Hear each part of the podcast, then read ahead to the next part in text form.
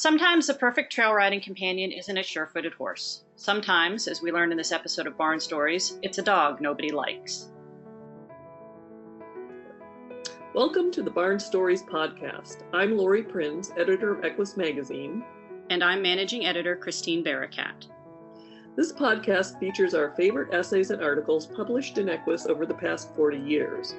Although Equus is known for articles on horse care and veterinary research, our editorial mission has always been guided by the bond that exists between horses and people. And each issue has featured a real life story that celebrates how horses enrich our lives and touch our hearts.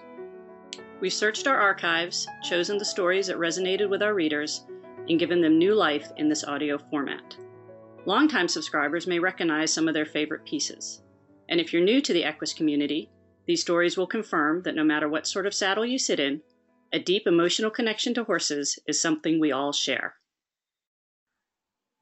On its surface, the story featured in this episode doesn't seem like the typical Equus fare. It's not about a horse, really, it's about a dog. I remember reading this story when it first came into our offices back in 2008. Normally, we require that true tales focus on horses, but this story about a dog named Drew was just too good to pass up. It's about redemption, companionship, and the satisfaction that comes when you find your place in the world. Readers seem to share that reaction. We receive scores of letters from people telling us about their own beloved dogs. Horse people, it turns out, are also dog people. And there are a lot of us whose riding activities are enhanced by the presence of a loyal barn dog. So give your favorite pup a head scratch from us and listen to Where He Belongs, written by Julia Dake and read by Taylor Autumn.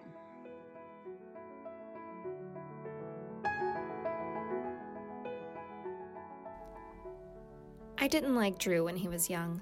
No one did.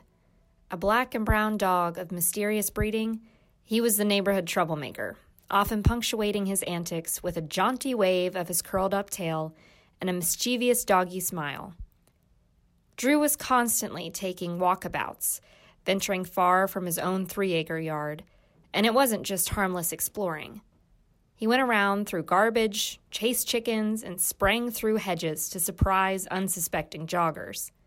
He stole toys from my yard and ran after me while I exercised my horse. And heaven help you if you left your door ajar. Drew thought nothing of walking into any house, trotting down the hallway, and having a drink out of the toilet. But he had a particular fondness for getting into trucks, a fact that once got him stuffed into a cage at the county dog pound after a disgruntled neighbor opened the door to his pickup and Drew jumped right in. His owners, who didn't seem to like their own dog very much, rescued him from the shelter, and soon he was back to his old tricks, irritating every neighbor within miles. But it was Drew's wanderlust that eventually brought the two of us together. It was a beautiful California morning, and as usual, when I have spare time on such a day, I was getting ready to take my horse out on the trails.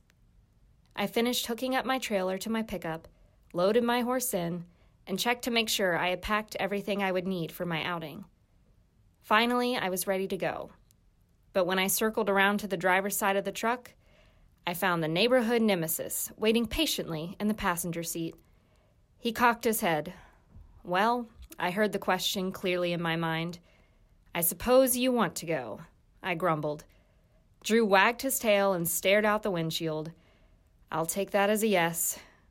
To this day, I don't know why I let him stay. Why I didn't just drag him out of the truck and go on my way. Perhaps it was a small sadness in his eyes. He knew he wasn't liked. That's hard for a man's best friend. So I climbed in and started for the trailhead, the uninvited hitchhiker seated beside me. The road was long and dusty, and Drew didn't appear to be enjoying the ride. For a while, I wondered if my moment of generosity was going to be rewarded with redecorated upholstery. But we reached our destination without incident, and the dog jumped out.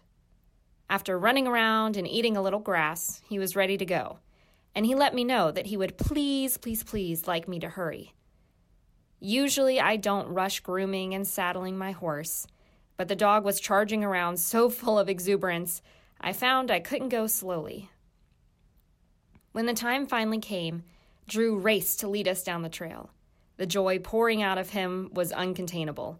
He ran out, then back, then out again. For every mile I covered, Drew ran too. He drank from every puddle. He crossed every stream two or three times. Every small carcass was chewed and tossed in the air. And a fresh cow pie, he found nirvana. It was a banner day for him, and Drew let me know. His eyes gleamed and his tongue lolled out the side of his mouth. He barked and ran in circles around me and my horse. My gelding was unimpressed. He knew the dog well, having spent not always amicable time with him in the pasture, and he paid no mind to the creature running around his legs. Out and back, Drew ran again.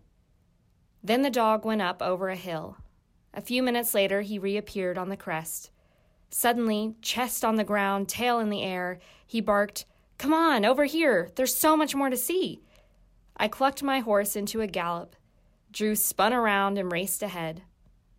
The dog who wouldn't stay in his own yard was clearly having the time of his life leading this adventure. It's a big world, and all Drew ever really wanted was to see it, and drink in it, and roll in it, especially to roll in it. That evening, as we headed for home, I sensed the dog brown eyes focused on me and the darkening cab of my truck. Then I felt the pressure of toenails on my forearm.